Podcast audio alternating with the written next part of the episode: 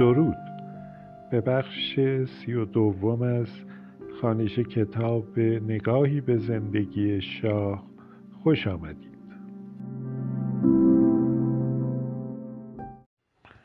تا آنجا خواندیم که آیت الله قمی چند روز بعد از بازگشت به مشهد که مسکن و منزل اصلیش بود نامهای به استاندار خراسان نوشت و خواستار اقدام فوری در زمینه مسائلی شد که با شاه در میان گذاشته بود.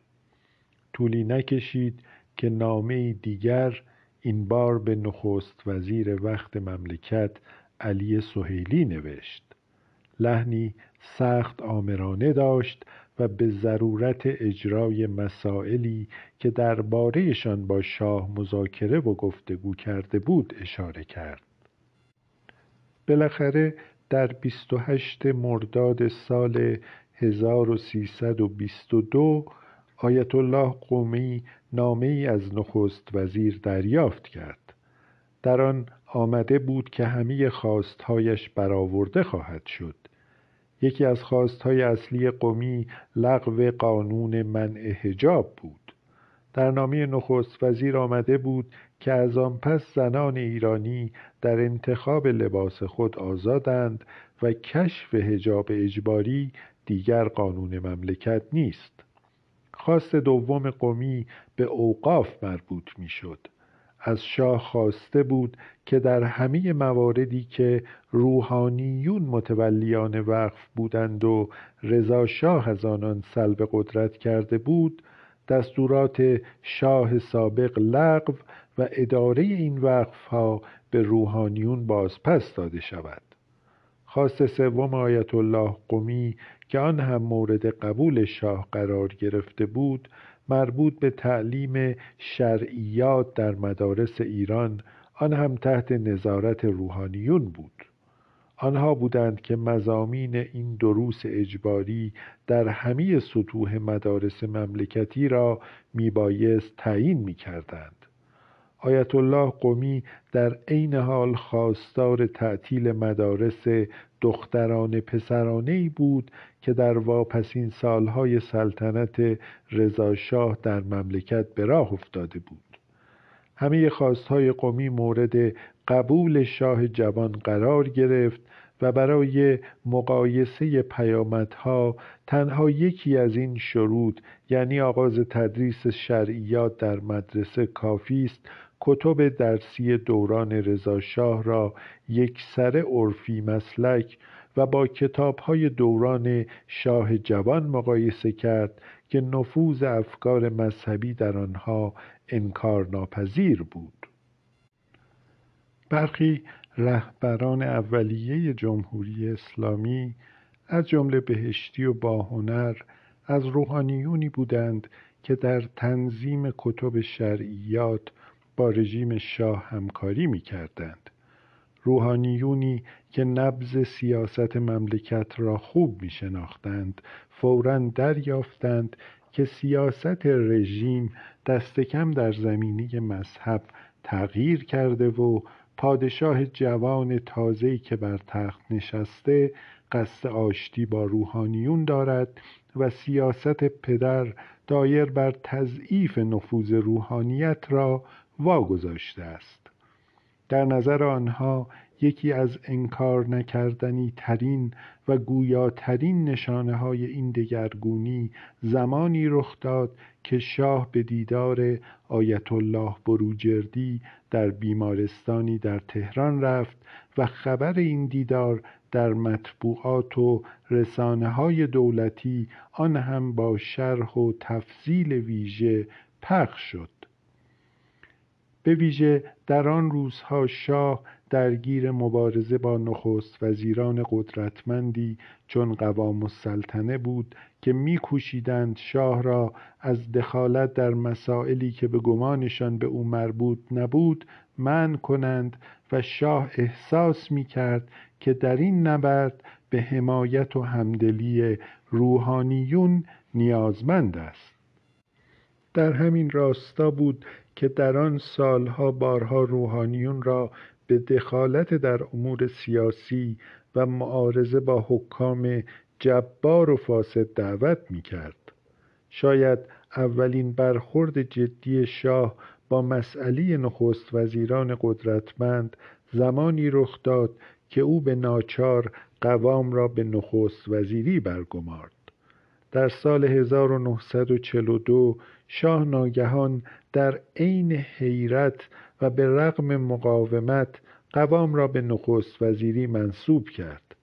حیرتش به ویژه از این بود که دو دولت انگلیس و شوروی که تا چند ماه قبل مخالف آشتی ناپذیر قوام بودند و او را به همراهی و همسویی با آلمان نازی متهم می کردند ناگهان به حامیان سرسخت او بدل شده بودند. حمایت انگلیس از قوام به خصوص از آن رو تعجب آور بود که خود آنها در اسناد محرمانیشان مدعی شده بودند که قوام در طرح کودتای آلمان نازی علیه رضاشاه شرکت داشت. در این اسناد می‌گفتند او با شخصی به نام علی اکبری دیدار کرده بود که معمور ویژه آلمان در ایران بود و به ایران گسیل شده بود تا فعالیت عناصر وابسته به آلمان در ایران را هماهنگ کند. قرار بود جمله این نیروها را برای روزی آماده کند که ارتش آلمان به مرز ایران رسیده و آنها هم خواهند توانست با تکیه به حضور این نیروها قدرت را در کشور قصب و تسخیر کنند. ولی به دلایلی که برای شاه روشن نبود همین قوام در سال 1942 کاندید مطلوب نه تنها انگلیس که شوروی هم بود. در آن روزها سفارت آمریکا هم از نخست وزیری قوام جانبداری می کرد اما این حمایت با در نظر گرفتن سوابق رابطه او با آمریکا چندان تعجب آور نبود. قوام بود که در نخستین دوران صدارتش در آغاز دهه بیست های نفتی آمریکایی را به سرمایه گذاری در صنعت ایران دعوت کرد. بار اولی که قوام نخست وزیر شد محمد رضای پهلوی سه ساله بود. شواهد فراوانی حکایت از آن دارد که قوام هرگز مسند صدارت را برای خود کافی نمی‌دانست. شاه همواره گمان داشت که قوام قصد برانداختن دودمان پهلوی را در سر دارد و بران است که خود را به هر شکلی مقام اول مملکت کند. اسناد گوناگون نشان می دهد که نگرانی های شاه یکسره هم بی اساس نبود. بلند پروازی های قوام حتی در زمانی که والی خراسان بود به چشم می آمد می‌گویند در آن روزها در مراسم رسمی و رژه او تصویری از خود را به جای تصویر پادشاه میگذاشت و لاجرم واحدهایی که در آن رژه شرکت داشتند از پیشگاه تمثال او میگذشتند و ادای احترام نظامی می‌کردند. در دوران نخست وزیری هم از هر فرصتی برای تحقیر شاه جوان و به رخ کشیدن قدرت خود بهره می گرفت برخلاف رسم رایج که در مراسم رسمی شاه می باید واپسین کسی بود که به مراسم وارد می شد بارها قوام به بحانه های مختلف ترتیبی می‌داد که بعد از شاه به مراسم برسد. گاه در مراسمی که میباید در کنار شاه را می‌رفت دوباره رسم دیرینی را که بر اساسش نخست وزیر همیشه نیمگامی پشت شاه قدم بر می داشت را نادیده می گرفت و پیشا پیش شاه گام بر می داشت. به همین خاطر بود که شاه از قوام نفرتی تمام داشت و در ده سال اول سلطنتش که در آن قوام به رغم سن و سالش بارها وارد میدان عرصه سیاست می‌شد از تمام قدرت خود بهره می جست که مانع نخست وزیری قوام شود و هرگاه هم در این تلاش ناکام می ماند آنگاه هم هم و خود را مصروف تضعیف قوام و برکناریش می‌کرد. شگفت این که در این ده سال به رغم تمام تلاش و کوشش شاه قوام سه بار نخست وزیر شد. البته برخی از تلاش های شاه علیه قوام به ویژه در چند سال اول سلطنتش علیه قول و قرارهایی بود که با مردم ایران و نیز با دولتهای انگلیس و شوروی گذاشته بود. پذیرفته بود که صرفا طبق نص سریح قانون اساسی عمل خواهد کرد و قدر قدرتی پدرش را وا خواهد گذاشت. در یک کلام وعده داده بود که پادشاهی مشروطه خواهد بود که سلطنت می کند نه حکومت. و جمله تلاشهایش در تقابل با قوام از مقوله حکومت بود نه سلطنت. در آن سالها شاه بارها در مناقب دموکراسی داد سخن داده بود. بارها گفته بود دموکراسی بهترین و مناسبترین شکل حکومت برای ایران است. می گفت تنها در دموکراسی است که باد روح بخش آزادی وزیدن می گیرد در نخستین سخنرانیش در مقام شاه نیز به تأکید وعده داده بود که نص قانون اساسی و تفکیک خود را رایت خواهد کرد. البته به رغم این وعده ها حدود چهار هفته بعد از ادای سوگند سلطنت پیامی محرمانه به سفیر انگلستان فرستاد و به او اطلاع داد که مایل است سفیر را هرچه بیشتر و در خلوت و بدون اطلاع سیاستمداران ببیند. تأکید کرد که مایل است به حمایت امپراتوری انگلستان مستحضر باشد و می‌خواهد در عین رایت شرط احتیاط و اختفا با سفارت دولت فخیمه همکاری نزدیک داشته باشد. سر بولارد پیشنهاد شاه را رد کرد. در جواب شاه نوشت که دیدار میان شاه و سفیر بدون اطلاع مقامات دولتی ایران و نیز همکاران روس ما امکان پذیر نیست.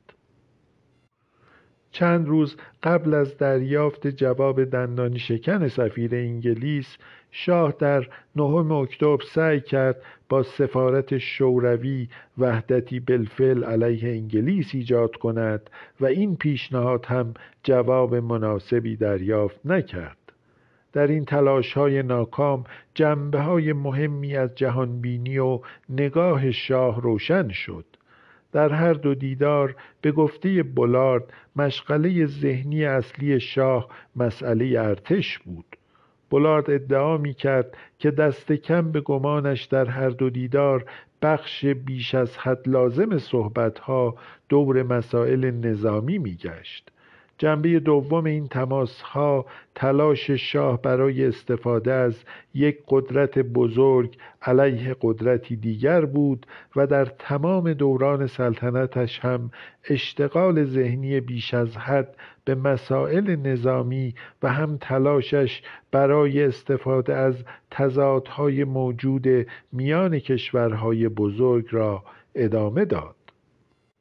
البته تلاش شاه برای ایجاد روابطی نزدیک با انگلستان در عین رایت شرط احتیاط و اختفا را باید در چارچوب وضعیت روحی شاه در آن روزها ارزیابی کرد. مقامات انگلیسی از هر فرصتی استفاده می کردند تا در ذهن شاه این نکته را ملکه کنند که بلای تحقیرآمیزی را که بر سر پدرش آوردند به راحتی می توانند بر سر او هم بیاورند. به علاوه بسیاری از مشاوران و نزدیکان انگلوفیل شاه هم دائم در گوش او زمزمه می کردند که انگلیس ها تا به حال سه شاه را مجبور به استعفا کردند. محمد علی شاه، احمد شاه و رضا شاه می گفتند عین همان بلا را بر سر شاه هم می توانند بیاورند. به علاوه در چهار سال اول سلطنتش محمد رضا شاه به طور دائمی شاهد تحقیر پدرش توسط انگلیس ها بود. این واقعیت که در ذهن شاه پدرش شخصیتی استثنایی و قدر قدرت بود و نیز این واقعیت که دست کم به گمان او انگلیس ها با سهولتی حیرت آور بساط سلطنت پدرش را در هم پیچیدند به دولت انگلیس قدرتی استثنایی و به راستی خوفانگیز میبخشید. پس از ناکامیش در ایجاد روابط ویژه با سفارت انگلیس و شوروی شاه بران شد که چنین روابطی را بدون اطلاع دولت و دو کشور روس و انگلیس با سفارت آمریکا برقرار کند. این تلاش هم به دلایل مشابه انگلیس با شکست روبرو شد. سفیر آمریکا هم به زبانی قاطع اما محترمانه به شاه تذکر داد که بهتر است فعالیت‌های خود را در چارچوب آنچه قانون اساسی تعیین کرده نگه دارد. این تلاش ها و شواهد متعدد دیگر که همه حکایت از تلاش شاه برای بست قدرت خود دارند در واقع نافی یکی از باورهای رایج در مورد سلوک شاه در دهی اول سلطنتشند. بر اساس این گمان رایج شاه جوان پیش از تجربه 28 مرداد پادشاهی قانع به ایفای نقش قانونی خود بود. از دخالت در امور سیاسی امتناع داشت. رقبتی به قدرت پادشاه و بست آن نشان نمی‌داد.